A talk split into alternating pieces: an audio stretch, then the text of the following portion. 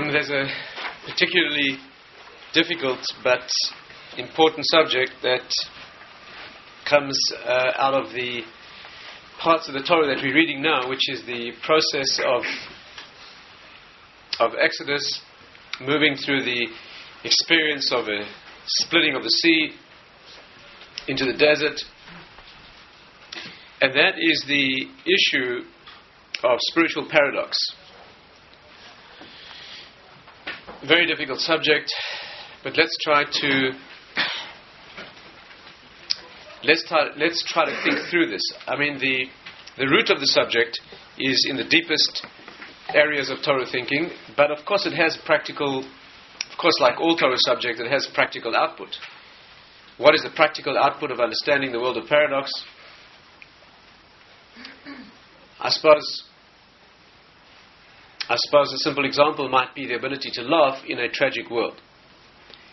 You have to live through a world that is uh, full of disaster and looming disaster and all sorts of problems, and yet there's an obligation to be besimcha. Right? That's a paradox. It's a paradox. It can only be done with a deeper insight. It, only, it can only be done by someone who knows that is, this is not all there is. That this builds something else. That this derives from something else. There has to be a knowledge of two things. One is the experience, and it has to be felt richly, and its pain has to be experienced. And there also has to be a knowledge that there's something else from another place. That's the basic, uh, fundamental issue of of emunah. Last week we spoke about bitachon, the, the mitzvah of, of trust. That means knowing, having this knowledge and living according to it. Let's try to let's try to define this evening the the root of the subject. That's something that takes uh, effort. It's not a simple not a simple um, subject. Let's try and perhaps approach it like this. Uh, the, the question is: Do you have do you have some do you have energy to think into something a bit deeper? Not convinced, huh? well, let, us see if we can make the effort. You know, the, the root of this is the name of Hashem, the divine name. Right? That's, the, that's where the whole subject, let's try to elevate ourselves this evening, if we're able, to study what it means, one aspect of what we grasp or we, we know of what we call the name of Hashem. You know, we Jews, we call Hashem the name. Hashem means the name. When we choose a an appellation or a, a euphemism or a term, whatever word you want to say, for Hashem's name which we cannot pronounce, we choose to say the name.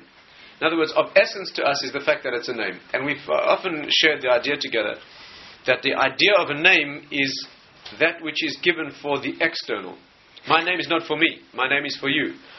my grasp of myself has nothing to do with my name. If you walk around relating to yourself internally by calling yourself by your name, you, you, you in trouble psychologically, right? You, you, you probably need therapy because you, you should not grasp yourself by your name. Your name is a handle that those outside of you use to attach to you. I need your name. You don't need your name. And the Nefesh Chaim explains very, very clearly that the name of Hashem, the, the divine name, is that which we relate to of Him. What He is behind that name is off limits to us. In fact, in the deeper sources, it indicated that we're not even allowed to think about what He is. In fact, we don't even have a word denoting what He is. The only word that the deeper sources use is a word that indicates that He has no limitation or borders or edges. But what He does have, you're not allowed to say. Again, you have to understand, when we talk about to put it in, in plain English, when we talk about God, what we mean is what we call the name. We're talking about the name of the one whose name that is. The one whose name it is, we cannot grasp. Cannot grasp. But what we can deal with, or at least begin to study and begin to relate to, begin to appreciate, is his name. The name is the interface between what he is, right, and what. And that name is the source of, of paradox the root of the idea is that it's the place where all things are all things and yet they're all one. things that come down into the world from there are the individual, particulate, differentiated entities in the world, and yet Ein Od Milvado, there's nothing besides Hashem. Right? This is the central Kabbalistic paradox, if you like, that there is a oneness of all existence, and yet we're not denying or f- failing to experience the multiplicity of all existence. Let's try and let's try and see the root of this. And of course, the focus of, of real meditation and the focus of tefillah, of, of davening, of prayer. Know, there are many Jewish areas where we, where we, where we ponder this, where we, where we relate to this.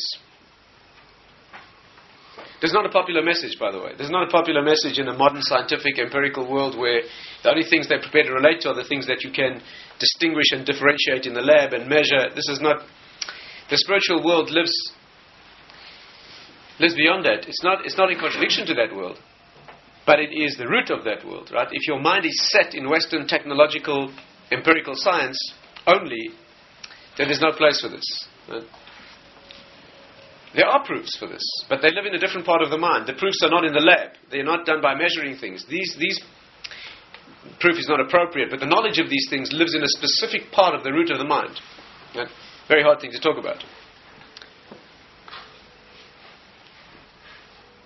But I'd like to try to work through some of the, the implications and applications of this idea and see if we can derive a more Jewish sense of, of that which is higher. First of all, the Torah says that when we began the process of moving out of Egypt, of Mitzrayim, so when, when Hashem spoke to Moshe, when God spoke to Moses, he said to him that the name that I gave your predecessors, your the, the forefathers of the Jewish people, was not this name that I'm revealing to you now. Ushmi Hashem noidati lahim. The name that I, yeah, the name that I'm making known to you Yudke Vavke, the four letter name of Hashem that we never pronounce, right? We never say that name. That name I'm making known to you and your generation. That name was not, I was not, I never revealed that name to your ancestors. What does that mean?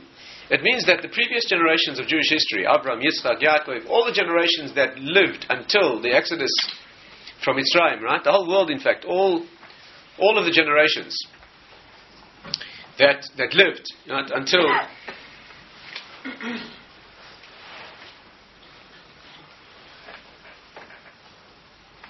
all of the generations that lived until the, this revelation lived in awareness of a higher reality, but the contact they had with it was not like it was subsequently. Right? A fundamental idea.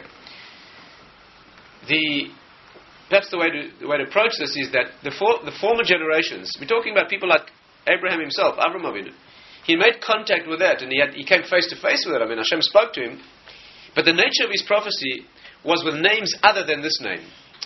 The, the sources that talk about it indicate that the other names are names of divine connection with the world. Right? The name Elohim, for example. Right? You know that all of Torah, all of Judaism stands on an understanding of the d- divine names. There's no avoiding that. Right? Might sound abstract and theoretical, but all of Torah stands on, on understanding of that. Because these names are what bring reality into, into existence. The name Elohim, for example, that name, means the technical definition of it is Bala Kreches Kulam. It means the one who is master of all powers and energies in the world. He is behind them. It's well known that the Gematria, the numerical equivalent of the word Elohim, which is that divine name, is Hateva, which means nature. The numerical equivalent. That means there's some commonality or some point of contact between that name and the concept of, of the natural. Maybe all these people can take one step forward. Can you do that? Move your chair one step forward so they can fit in at the back. Can you do that? You in front. You have to do that. Move your chair. There you go. There you go. Okay. Okay. Okay. Okay. Let's try again.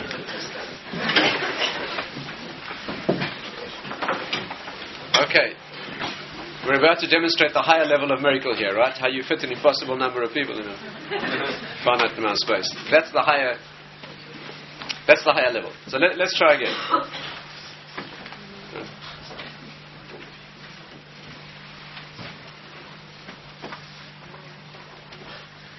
You see, Jews are beyond time. we're beyond space and we're beyond time. That's what we're about to prove. All right, let's try again. That name means the emanation of the transcendent into the natural. It's the power behind the natural world. There's another name which is what we call Adnus, Aleph, Dalet, Nun, Yud, Adoi. That name which we say when what we mean is the, when we mean Yud Kei Vav Kei, which we never say, we say uh, we say that name. That name means master of all the powers. Right? Adon in Hebrew means a master. That is the name that is the source, if you like, and gives rise to the name Elohim. Right? There's a whole hierarchy of mechanisms that have been, yeah, that Hashem Himself has, yes, that He is, if you like, which brings our reality into expression. But there's a name beyond all of those. And the name that's above and beyond those is a name that we never say. You know, let's just demonstrate, before we get more deeply into the subject, the halachic angle here is that we don't say the name. Although the name we mean is Yud Kei Vav the real name, we never say that name. What we do is we say the name Aleph Dalet Nun Yud. Many people misunderstand. They think that the reason we don't say the divine name is that it's too holy. So we substitute another name that it's much deeper than that. You have to understand. The reason we can't say that name is not simply because it's too holy. It's a name that does not live in the world. The world is a finite place. That is a name that is beyond the world. And therefore, to say it in the world would be a distortion of what it is. The finite mouth, the physical mouth of a human being, pronouncing that name would not be saying what that name is. Because, again, if you said it, are we getting somewhere? If you said a word in the world that is one specific word uttered, you would be saying a specific thing. That is the root of all things where there aren't separate things. So what do we do? We say the word that means that. The word, that yeah, that word, that name, that means the junction, the point of contact between the name that can't be spoken in the world and it's being brought into the world. We're not saying another name instead. We're saying exactly the concept that we mean. Right? The, the consciousness is supposed to be, I mean, it's a tremendous exercise. You understand when a Jew makes a blessing. What is the work involved? So you think the work is to say, Baruch, Atah, Hashem, Elokei, yeah, blessed are you. A, what do you mean? What do you mean? What is the work of the mind at that moment? It's a very, it's intense exercise. The intention is you should, be, you should mean this. You say Baruch Atah, which means Hashem, you are the source of blessing. It doesn't mean you're giving him a blessing. It means you, Hashem, are the source of, of this blessing that is this glass of water, this apple, this loaf of bread, whatever it is.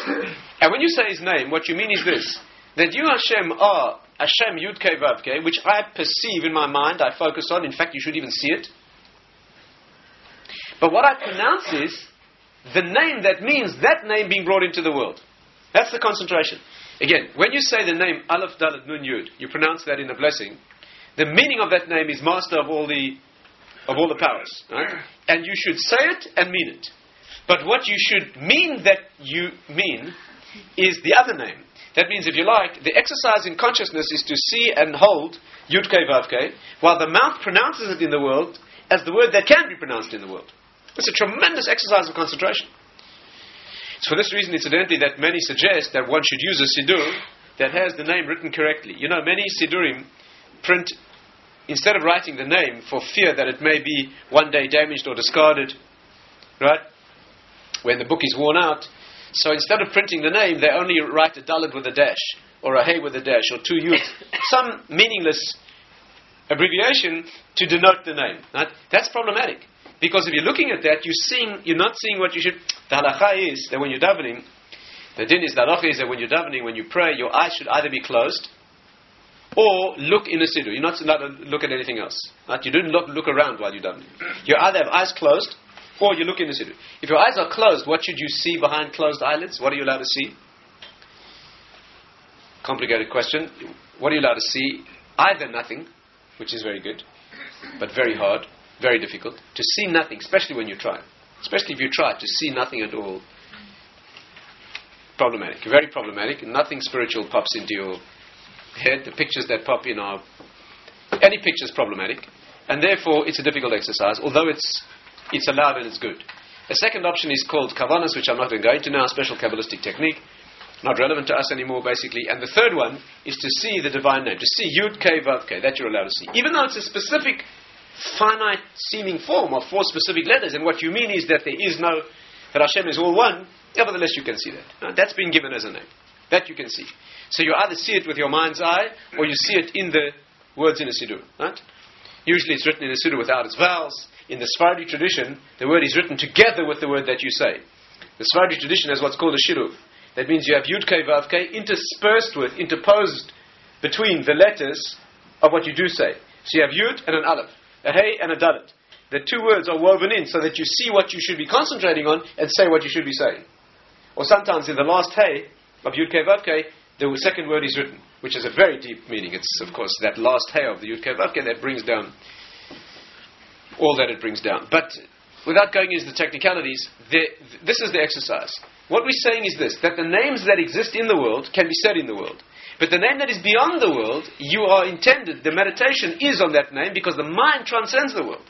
Your consciousness can deal with that name. Your consciousness can focus on that name. That's what you're here for, but not your mouth. Your mouth is a physical thing. Your mouth can only say one thing at a time. Your mind can hold reality. But your physical body can only express pieces, bits and pieces, finite bits and pieces, which are always false. Because they're not the whole thing. So what you spoke, what the intention is to think, to concentrate on the reality, which is all one. The Ramchal says there's a marvelous exercise that demonstrates this, and that's your own grasp of yourself.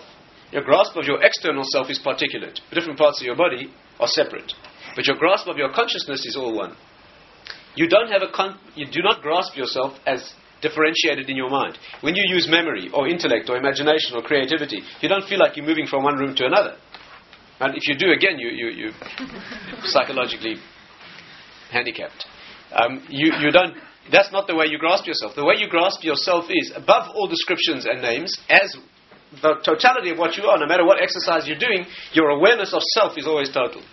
He says that's the example we've been given in our experience of how the world can be a finite, differentiated world, and yet, and yet at root be all one. We actually have an experience of that which is our. Again, in the West, we're not trained to think that way. Western thinking is a training in accurate differentiation and limitation. That's, that's our training in the Western scientific mode. It's a very, very problematic mode if one is limited there because it makes it very difficult to move into the root of that mode, which does not contradict it, but far transcends it. And of course, it's, it's, it's, obvious to anyone who thinks that the names that we use in the world, for example, the name Adnus, Adoye, or Elokim, those names are not only divine, they're also secular. Those are words that have a divine meaning and they also have a secular meaning. Elokim means judges, for example. and not only that, they are plural words. When the Torah weeks, they are plural. When we talk about Hashem, although He's one, the word, amazingly, is a plural word. Elokim means judges, plural. Adoi, yeah, that word means masters, plural. Why on earth would we use a divine name when the deepest axiom of all Judaism is that Hashem is one? Why would we use words that express Him that are plural? The reason is that His name of essence is not plural. it's beyond all expression, beyond all sense of. But the names that come into the world have a facet that is secularized and a facet that is plural because that's what the world is. And those are the names that bring that reality into existence. But the name that the mind holds, the name of oneness, of complete oneness, is beyond expression in the world. And therefore, we think it, but we do not say it. There's one possible place where the name is said, and that is in the Beis Hamikdash in the temple by the Kohen Gadol, the high priest, on Yom Kippur.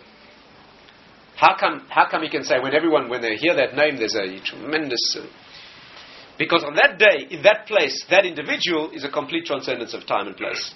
He is out of this world. The, high, the Kohen Gadol is the one who transcends the world. The word Kohen in Hebrew, Maharal points out, adds up to 75. 75 is the gematria numerical way of saying between 7 and 8. You don't have half numbers in gematria. 75, 7 is the natural world, and 8 is the transcendent world. 7 is always the number of the world, 7 colors in the spectrum. The natural world always divided into 7. The six facets of a cube, and the seventh that hold them into one structure. The eighth is always transcendence. The eighth is always the number of miracle. That's why Hanukkah's eight days. Bris is on the eighth day because it gives the body the ability to transcend. The eighth is always the word Shmona in Hebrew, which spells eight, is the same letters as Neshama, which means the transcendent soul. Right? Because those two, and of course you rearrange the letters again, obviously spells Mishnah, the Mishnah, which is that part of Torah that connects the higher and lower. So seven is always natural, eight is always transcendent. Seventy-five is the way of saying that's what the priest Kohen is. The Kohen stands between this world and the next. He stands when he enters the holy of yeah, the Kodesh Kodashim, the holiest place on earth, which is beyond time. What is the qualific- What is the quality of the Kodesh Kodashim? Objects there occupy no space. You know, the Aron, the ark that occupied it, had dimensions that took no space in the. It was too big to fit. It fitted without occupying space. It did not shrink, and the room did not expand, because if either would have happened, they would have been invalid, because their measurements are specified. Something large was put into a place that was occupied no space at all, because that is the root of space. In that place, that name can be said. But not in any lower of the concentric circles of lower Kedusha. And therefore, we have here the principle that this name is the root. Let, let's try and work through some of the expressions of this. Example one. When Hashem said to Moshe that that name I did not reveal before, but I'm revealing it now, one of the applications is that Nisim, miracles that took place before, took place in a different way.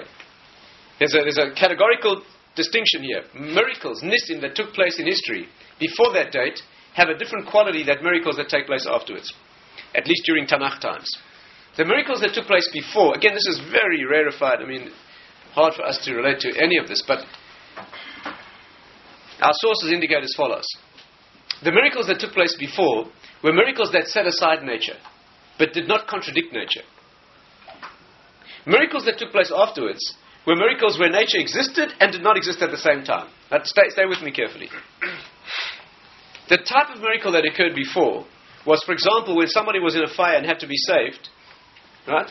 Let's say Avram Avinu was thrown into a furnace. Nimrod threw him into a fire, says the Midrash. How was he saved? So the sources indicate because the fire around him was cooled. That's a miracle. That's a nace. He was in a fire, didn't burn him. Why? Because the fire was cooled around him. That's a lower order nace. There's a higher order nace, which is a person thrown into a fire where the fire is hot and does burn and he still doesn't burn. That's a contradiction. Again, there's no logical contradiction between being in a fire and not burning if the fire is cooled. It's a miraculous thing to happen we may be hard put to find a natural explanation. We may not find a natural explanation. But the reason he's not burning is because the fire is kept away from burning him. Later, when Hananiah, Mishael, and Azariah are thrown into a furnace, there the fire is not kept away from them. There they're in the fire and it burns and it is fire and they are flammable and they don't get burnt.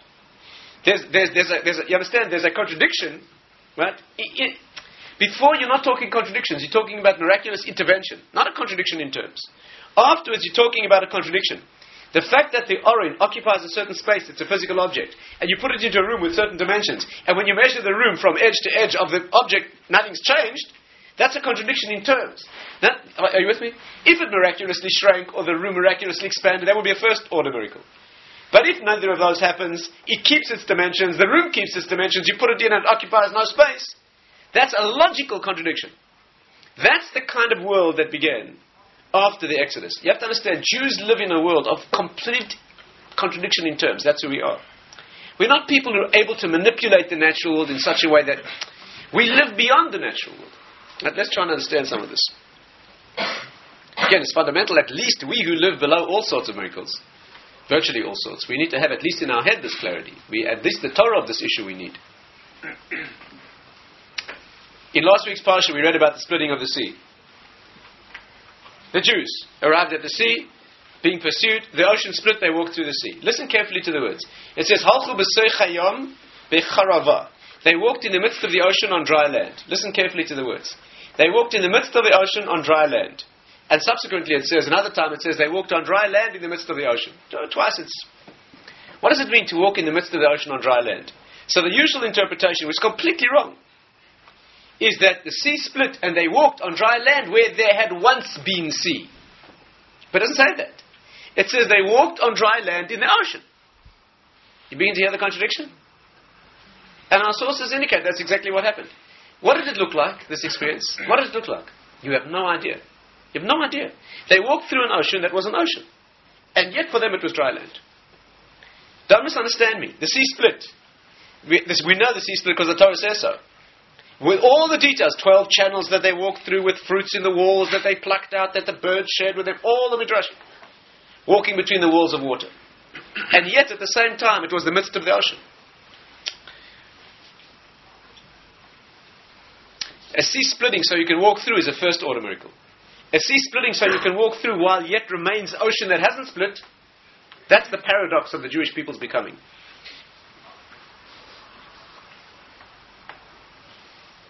You know the what's the reason for this? What's the meaning here? Try and follow through. Amazing, amazing thing. The meaning is that you know why were the Jews delivered?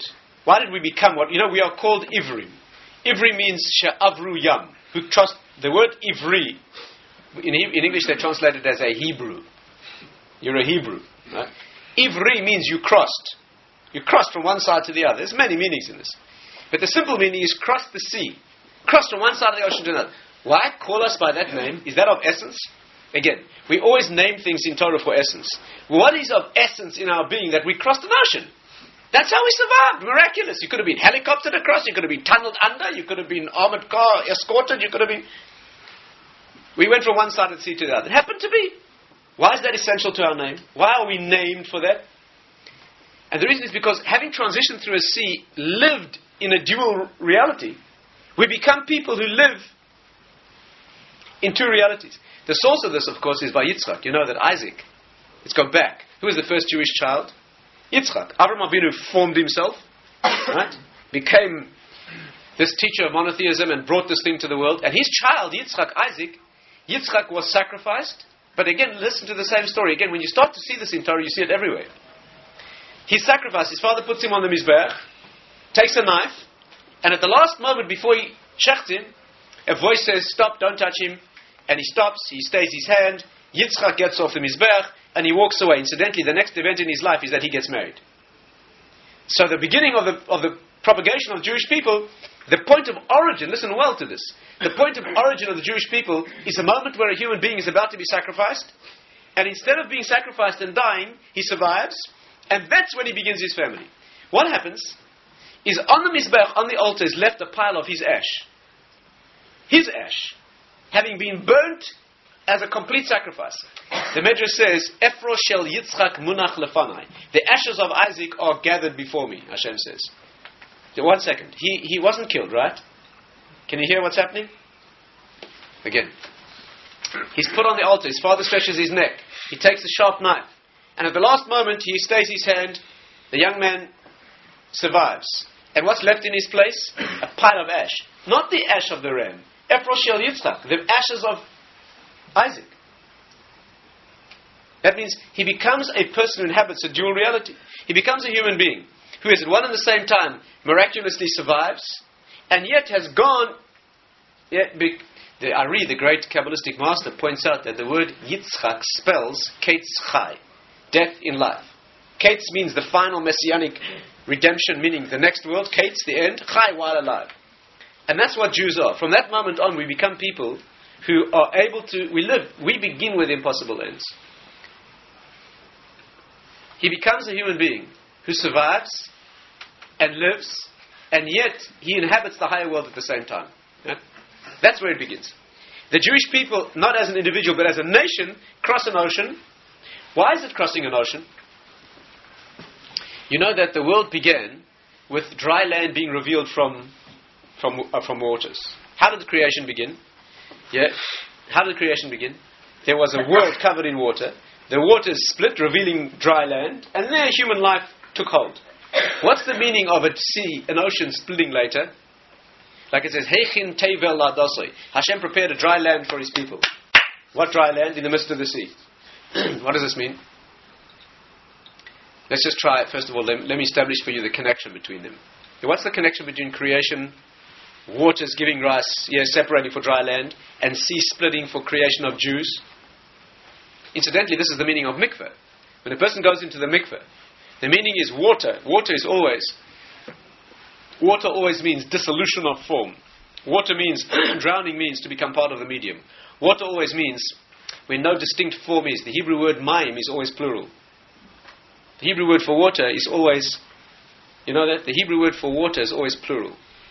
It's always multiplicity, without distinction. you know, the word maim in Hebrew is based on a word that means what. What is a question you ask when you don't know what it is? You say, what is it? The Torah, and the Torah wants to refer to that which cannot be specified. It refers to it by a question. Again, when we want to talk about Hashem's greatness, do we say how great He is? No, we say, how great is He? We say, Mi kamocha Hashem. Who is like you, Hashem? We don't mean who is like you. Nobody's like Him. But since we can't say anything definitive about him because it would be a limitation, we ask a question. We say, Ma Rabu Ma'asech Hashem. How many are your works? You see, the English here, here's a sort of Shakespearean, rhetorical, poetical, you know, how goodly and how numerous and how many and how. But that's not what you mean is I can't say how many, so I say how many are there. A question always begs more. On Shabbos, we don't say Ma Rabbu, we say Ma Gadlu Masech Hashem. How great are your works? We are asking the question Ma, or sometimes me, meaning, incidentally, the word Ma in Hebrew adds up to 45. That's the same numerical value as the word Ma'od, which means very. Very always means whatever you have, it's more. That's what very means. And of course, if you take the word Ma'od and rearrange the letters, you get Adam. Because a human, Adam, Adam, the human being is that which is more than what he appears to be. If not, you're not human. As the Maharal points out, the 45 that is essence of a human means that he's very. An animal is bahei ma, ba ma, behema. Ba ma, it's 45, it's what it is, is in it. And nothing more. A human's whatness is more than what you see. No. So we say what? Water is a der- derivative of the word for what. Incidentally, in many languages, the word for water is based on the word for what in that language. Vas and Wasser. Right? In many languages, you'll find, even Latin, you have qua, meaning what, and aqua. Very interesting. Many languages choose to express water as a facet of the question that begs more. There are sparks in every language of Hebrew. Every language, derivative, right? One of the 70 roots that split from the original language in the world. And you can sometimes detect the sparks. Or the drops, if you like. The, the meaning is this. Mikveh is a body of water. When you enter the waters of the mikveh, is a dissolution of form. Many people make an error. They think that when you enter the waters of the mikveh, is cleansing and purity. The truth is that entering the waters of the mikveh is not a cleansing a new existence. It is a dissolution of a previous existence. Uh, uh, halachic sources say that the intention for purity should be not when you go under the water, but when you emerge. Because going under the water is a dissolution of a previous form. It's emerging from the water that is your new creation. The focus of purity, of Kedusha, should be as you come out of the water. Just like the world manifests from out of the primal waters of creation.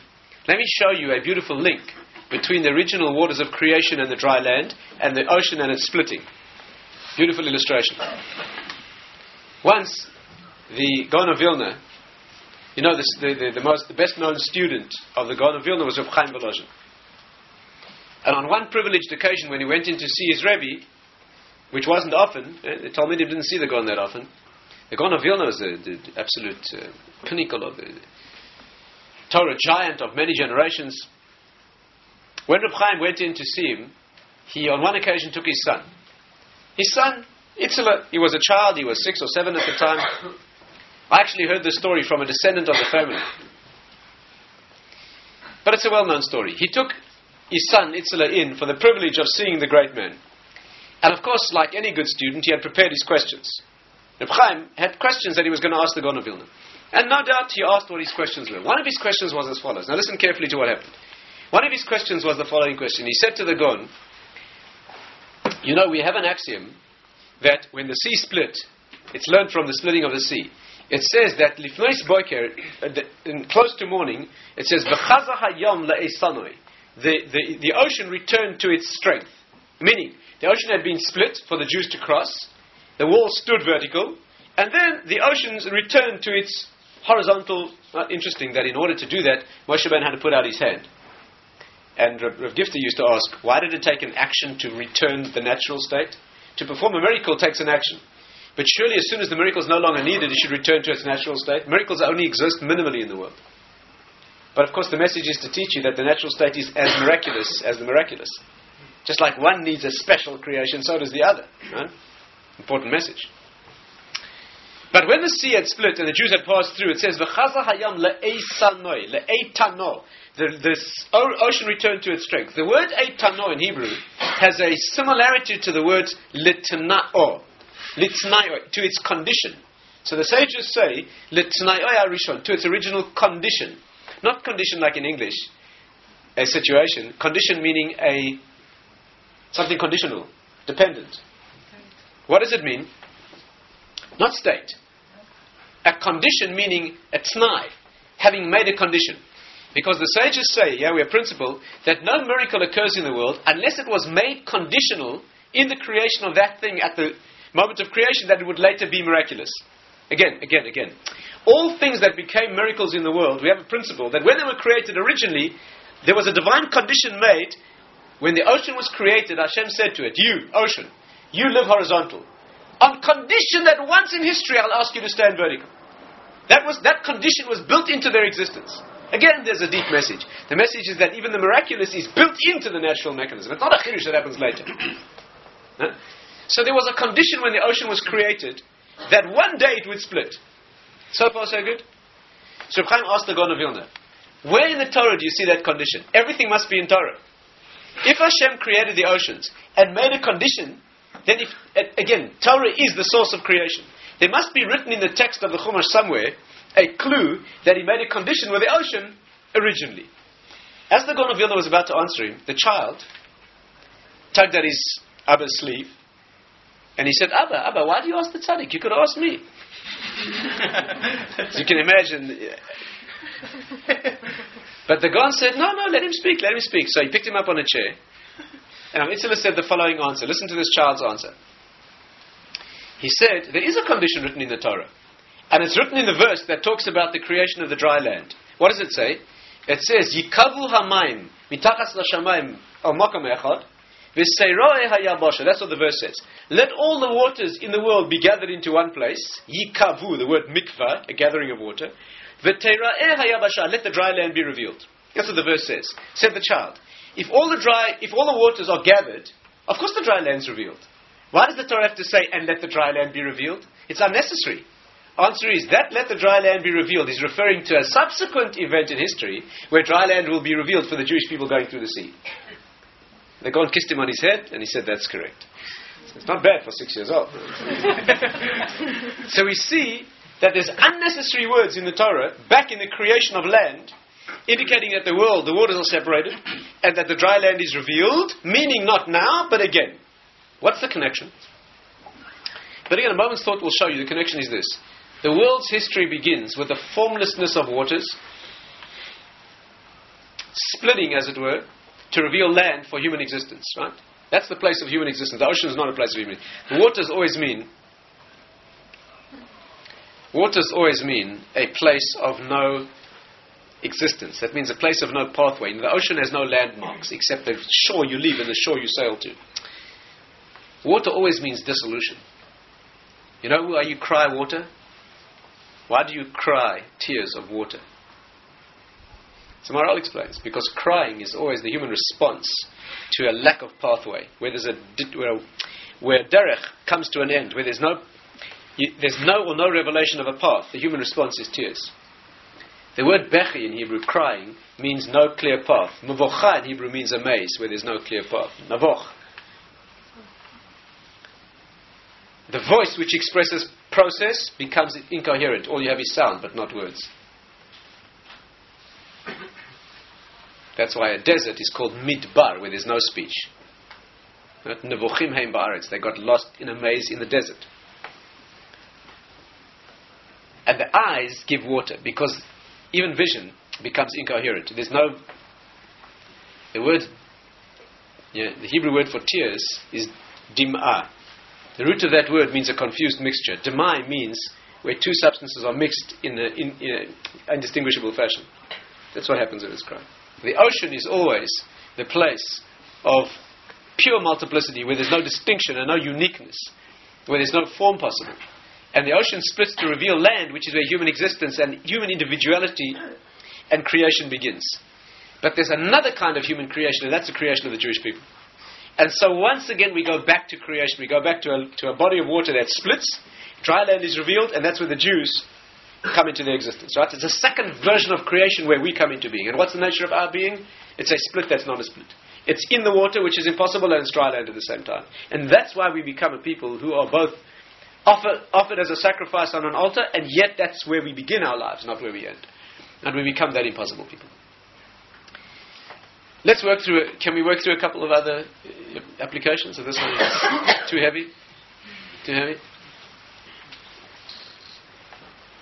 Let's try to work through one or two applications of this idea and see how far it goes.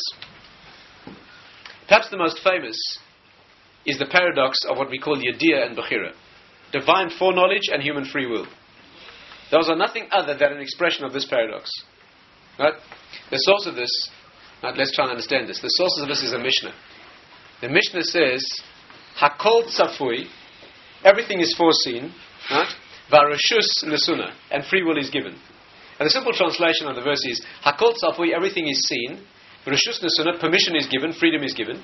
And the final clause is, Ubetufa oilam nidon, and the world is judged with kindness, with goodness. What does this mean? But very briefly, without laboring the details, the, the concept is like this. Hakol tzafui means everything is foreseen. There's divine foreknowledge. And if there's divine foreknowledge, there can be no free will. Again, we can't go into the subject in detail, just to refer to it. You know, uh, you must be aware, right, that one of the most fundamental philosophical questions and religious questions is how Hashem can know beforehand what will be, and yet we believe that we have free will. Because if He knows what's going to be, there can't be any free will, because He can't be wrong in His knowledge.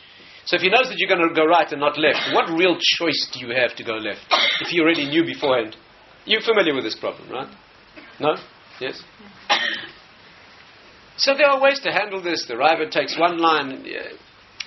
There, there, there, are ways to deal with this. You could say, for example, that Hashem doesn't interfere with your free will. He's just clever enough to know.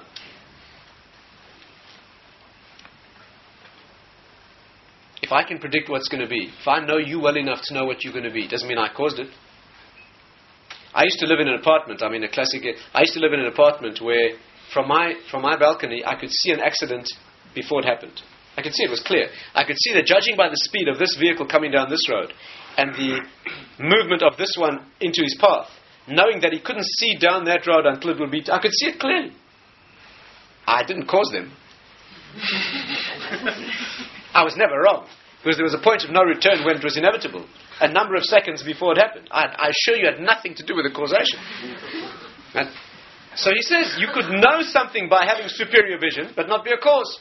That's not the Rambam's opinion, which is the definitive opinion. The Rambam's opinion is that Hashem's foreknowledge is not clever foreknowledge; it is reality.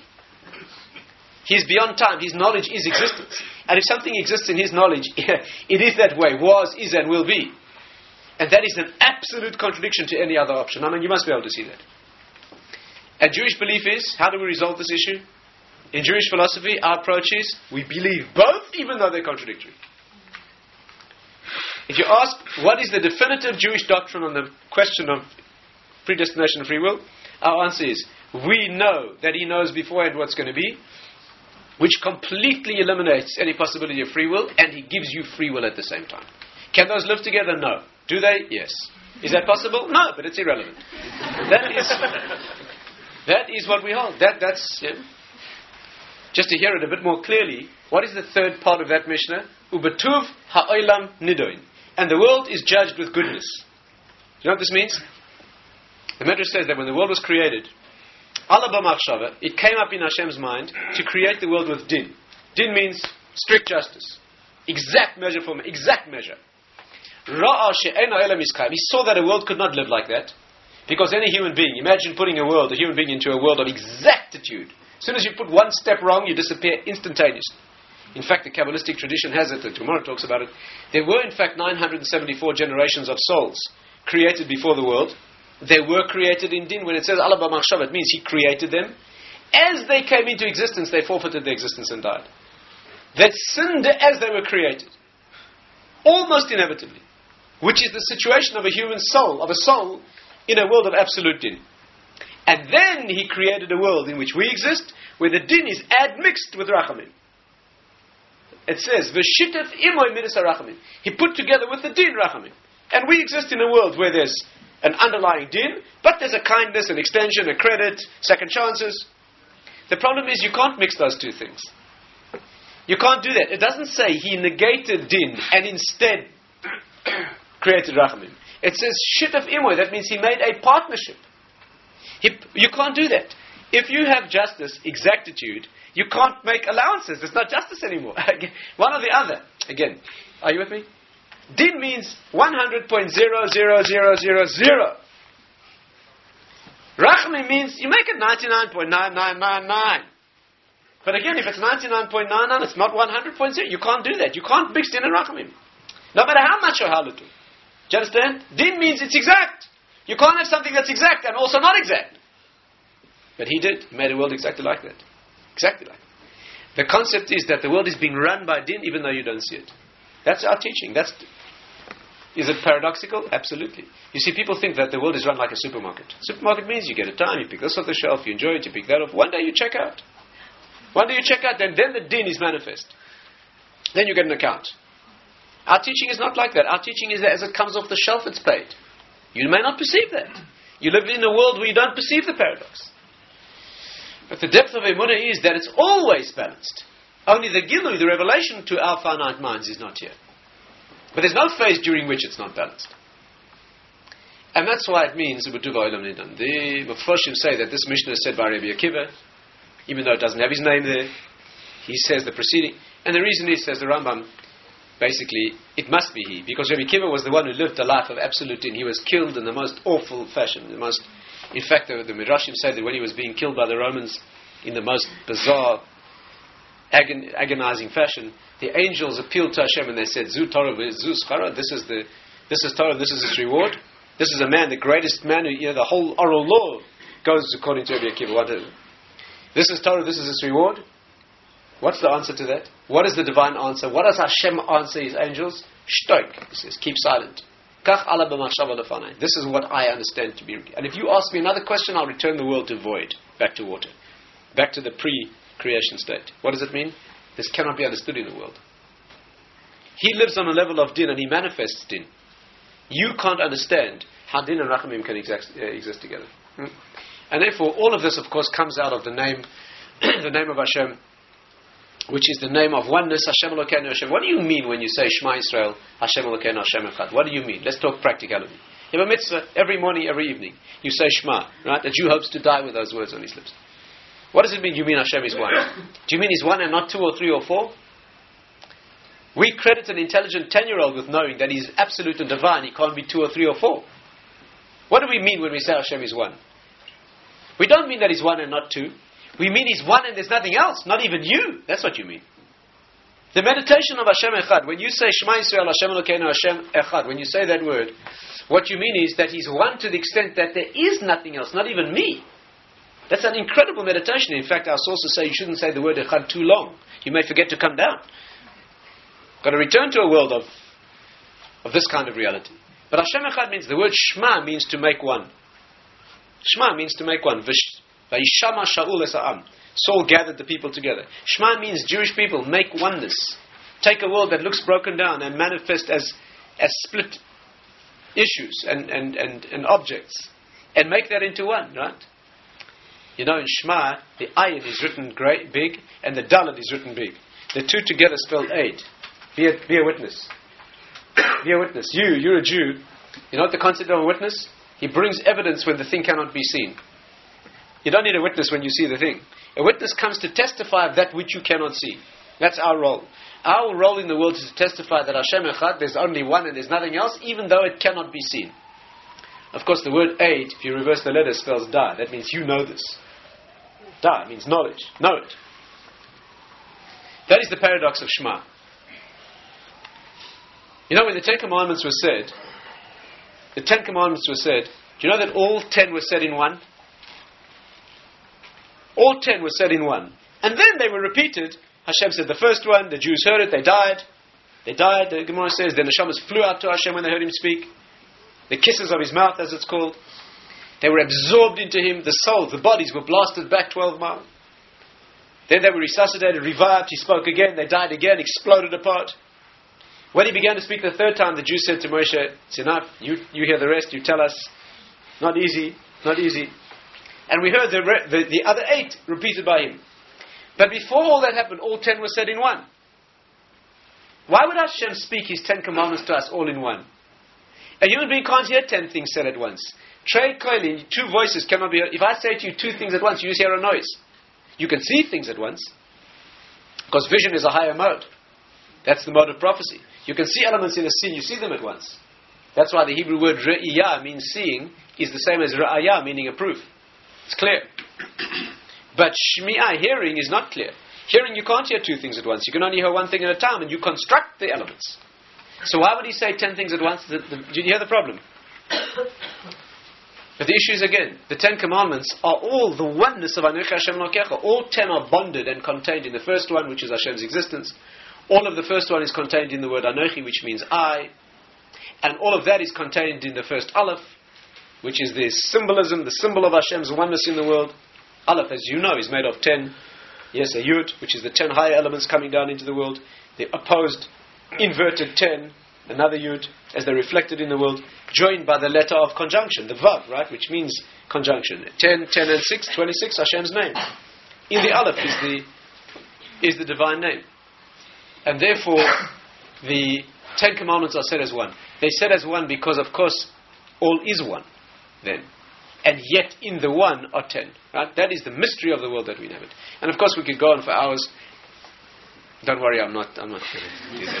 But we could go on for a long time talking about all the manifestations of paradox in the world where we, we Jews inhabit the world of paradox. It is not that, you know, we are comfortable. We have to learn to be comfortable with this concept of paradox. Our, our, yeah, our existence. We live in a world where these things coexist. When you say Hashem's name, you mean all things exist and yet they one predestination and free will, we understand, are this incredible paradoxical opposite. And in all the sources that systematize the world, right, for example, we have a notion of the right and the left and the center that joins them, harmonizes them, a very basic idea. The right hand called chesed, which means absolute giving, the left hand called gvura, which means the absolute withholding. How do those coexist in a world? There's a third thing that puts them together. The third thing that puts two opposites together is not a third thing that. Uh, let's maybe finish with this idea because it's a fundamental insight. Maybe we'll, we'll stop with this. In our system of right, left, and center, right, or if you like, thesis, antithesis, and then somehow a synthesis of the two, we are always understanding that the thing that brings them together is not demonstrating that only one of them is correct and the other was a mistake.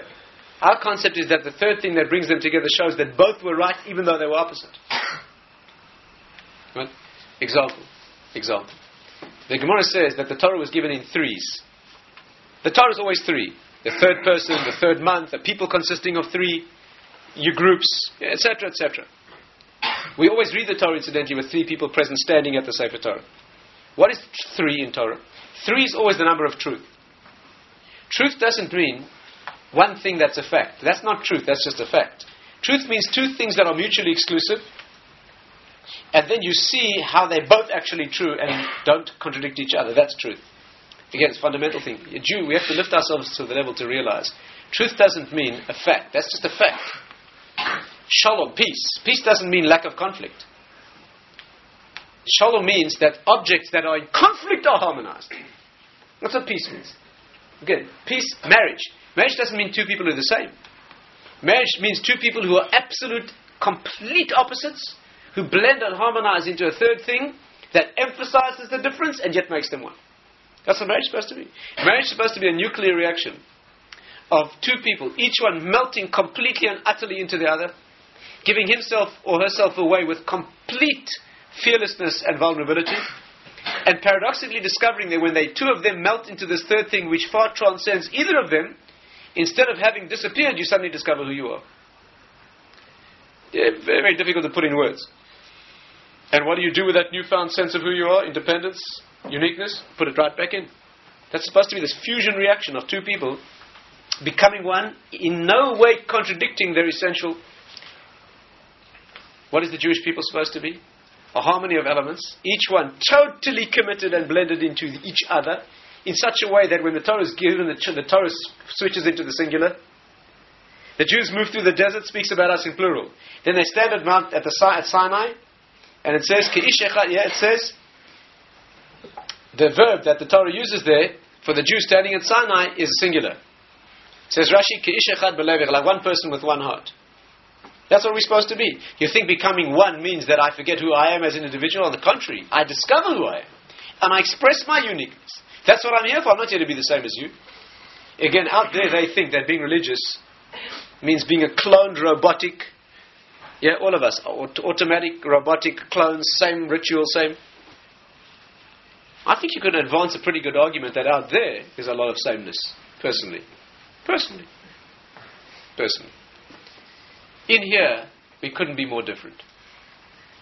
As a Jew, you're not supposed to be the same as the next person. The whole reason you're here is to express what you are. That's why you're here. The Midrashim say that when the Torah was given, each Jew was told where to stand. Moshe Rabbeinu looked into his eyes and said, You stand here. Not there, here. Because the Torah comes down, there's a chelik in Torah, a portion in Torah for each Jewish neshama. And if you weren't standing where you were, you'd be standing here, you'd get nothing, and your portion would fall on the desert sand, and the whole Torah would be incomplete. You have to stand in your place, lose all your degrees of freedom to achieve the ultimate freedom, which is your connection to reality. Yours, not his. Or his. We don't teach sameness. Our concept is that you have to be completely expressed as an individual. Absolutely, flamingly individualistic. You're here to bring your role to the world. The first exercise in Jewish education is to discover what's unique about you. But then you fit into a, you fit into a mode where we all become one. That's what a love is, a deep friendship, a marriage. It's a construction of something that is the harmonized elements. That's what the truth is. The truth is two opposing statements that turn out both to be true. If I said to you the library is open on Wednesday, any problem? No. Then I say to you the library is closed on Wednesday. Problem. The third statement is the library is open in the mornings and closed in the afternoons. Oh. The third statement shows you that the previous two are fitting into harmony where all three elements are.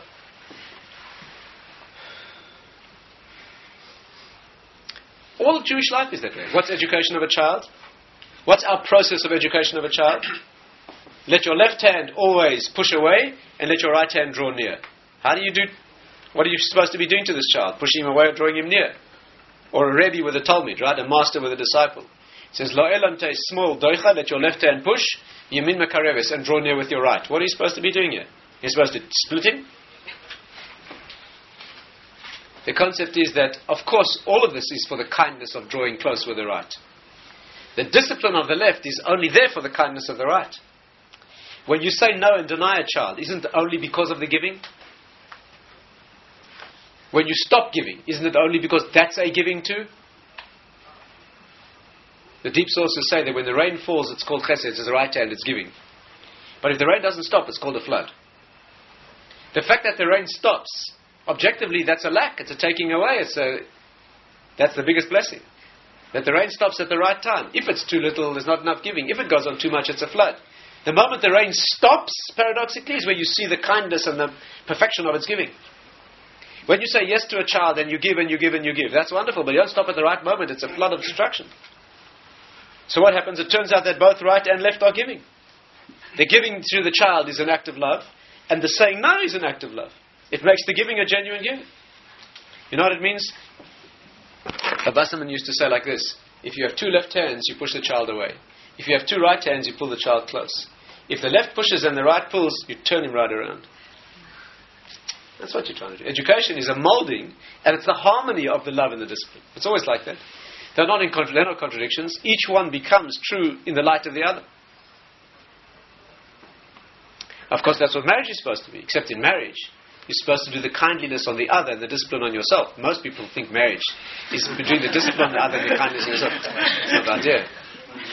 The idea of marriage is to do only chesed on the other and discipline on the own. Right? You have to get the mode right. But that is the that's the concept. Three is always the number of resolution of these opposites. It doesn't mean that the two are opposed. It means that although they are complete and extreme opposites, the harmonizing between the two is the construction of a third thing, which is the reality. The world is not one thing. When we say Ein Od Milvado, we don't mean that Hashem is and that's all there is and we aren't here. We don't mean that. We are here, you better believe it. We are here, and so are all the details and all the problems in the world. And yet, underlying all of that is Ein Od Milvado, that you say, Shema Yisrael, Hashem Hashem. You can say at that, at that moment, you take a broken, fractured, differentiated, broken down world, and you say, Ein Od Milvado, nothing besides Him. And perhaps that is the beginning of, not, not that we do it for this reason, of course, but perhaps that's the beginning of a process that could take us to being able to laugh in a world that is in case you hadn't noticed. A world of, of chaos and, and absolute, completely unmitigated brutality and beyond all description, beyond all belief, beyond all sanity, beyond any semblance of sanity. How do you function as a Jew in a world like that? How do you maintain any? How do you maintain any sense of, of balance, of normality? How do you maintain any sense of joy? What does it mean, Ivdus Hashem Basimcha? You're supposed to be in happiness. How on earth do you generate a moment's serenity, peace in a world of chaos? It's because you get used to living in paradox if you're a Jew. Both of them, in reality, not denial. Uh, not denial. You only do it by the third element, which is the transcendent one, which is emuna. You have to know that what's happening here is a precursor and a construction. The more it breaks down, the more oneness will be manifest. It doesn't mean it's pleasant now. You have to feel the pain and laugh at the same time. Not laugh fully, it's not appropriate. Then our laugh, then we'll fill our mouth with laughter. Now it's not appropriate. You have to be insensitive to laugh fully now. But you have to have an inner joy. You have to walk with an inner joy and an inner peace, even though the world's complete opposite of that. Does it require being paradoxical? Absolutely. But that's not new to us. That's not new to us. And therefore, that's the message. We have to express our sense, yeah, our beginning of a human being who was offered as a sacrifice at one and the same moment became shechted, became sacrificed, moved into a higher world, and at the same moment walked off to found his own family and to function in the world. We live in the next world while, while we live in this world. That's why we're impossible people. Our survival's been impossible. Our survival's impossible. People make a tragic error. They think that Jewish education and outreach and modifying Judaism, it's all needed in order to ensure our survival. Why do we reach out to Jews with no background, no education? We need it desperately for Jewish survival. Complete error. Our survival is not in question. We've been around this long with a concerted effort of the great nations of the world for the last 3,300 years, doing very little other than trying to eradicate us. Vast amounts of the energies of the world, their brains, their technology, their, has gone to nothing other, right? They're prepared to move worlds and to kill us. Just because we're Jews, that's all. Not because we're bad in any way. Just Jews. Do you know that they never tried that with cockroaches?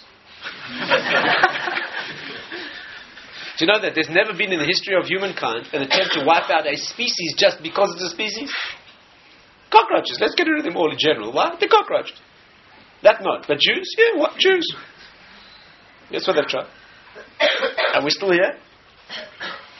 That's because we live in both those worlds. We, we are incinerated at the same time as living here. Survival is not in question. The reason we reach out to Jews with no background because we worry about them. Not about survival. It's not about whether the tree will be there when the leaves fall off. The leaves are falling off in the winter, but the tree will s- sprout again next spring. We're not worried about the tree. We're worried about the leaves. That's the problem. It's not the survival of the, of the trunk of the tree. That's going to survive. The problem is the leaves falling off. That's tragic. And therefore, that's where we begin. And where we come into being as a people is where we stand now. We stand now in the split ocean. Walked through those walls of water, right, in last week's Parsha, towards Sinai this week. Last week we walked through an ocean that was dry land and an ocean at the same time. Next week we hear the Ten Commandments that are each ten separate jewels and yet one diamond with facets at the same time. I'll leave you with an image. Can I do that? I have a friend in Israel. I used to live. He's a wonderful painter. Wonderful painter. You should see his paintings. Amazing, amazing paintings. Amazing painting. But one painting I'll never forget. I walked into his house and I saw a large oil. the painting is as follows. This is Jewish art. It's a vision of the world from above. And it's a vision of an ocean. And below you is a chasm of split ocean. As far as the eye can see is ocean surface, and directly beneath you the walls of water have split. And your eye follows down, down, down into these cavern, into a deep, deep cavern, into the dry land at the bottom of the ocean, far below you. And running past your eyes an electric cord. Down, down, down, down, down into the depths. And the end of that electric cord is a light bulb. And it's lit above a tiny picture of a Jewish family making a Seder. A little table in the bottom of the sea and there's a family sitting there with the matzahs and the wine, celebrating Yitzias Mitzrayim and the splitting of the sea. That's what they're doing. That's where we are. Whatever we're doing, doing our mitzvah. But we're living it. We're living in the walls of water. That's where they are. That's how we have to picture ourselves. We have to be in this world and out of it at the same time. We have to be one, unique and individual, and yet the same as the one we married to, or the, each of us, friends, yeah, identified as one. It's a coming to be comfortable with paradox. That's where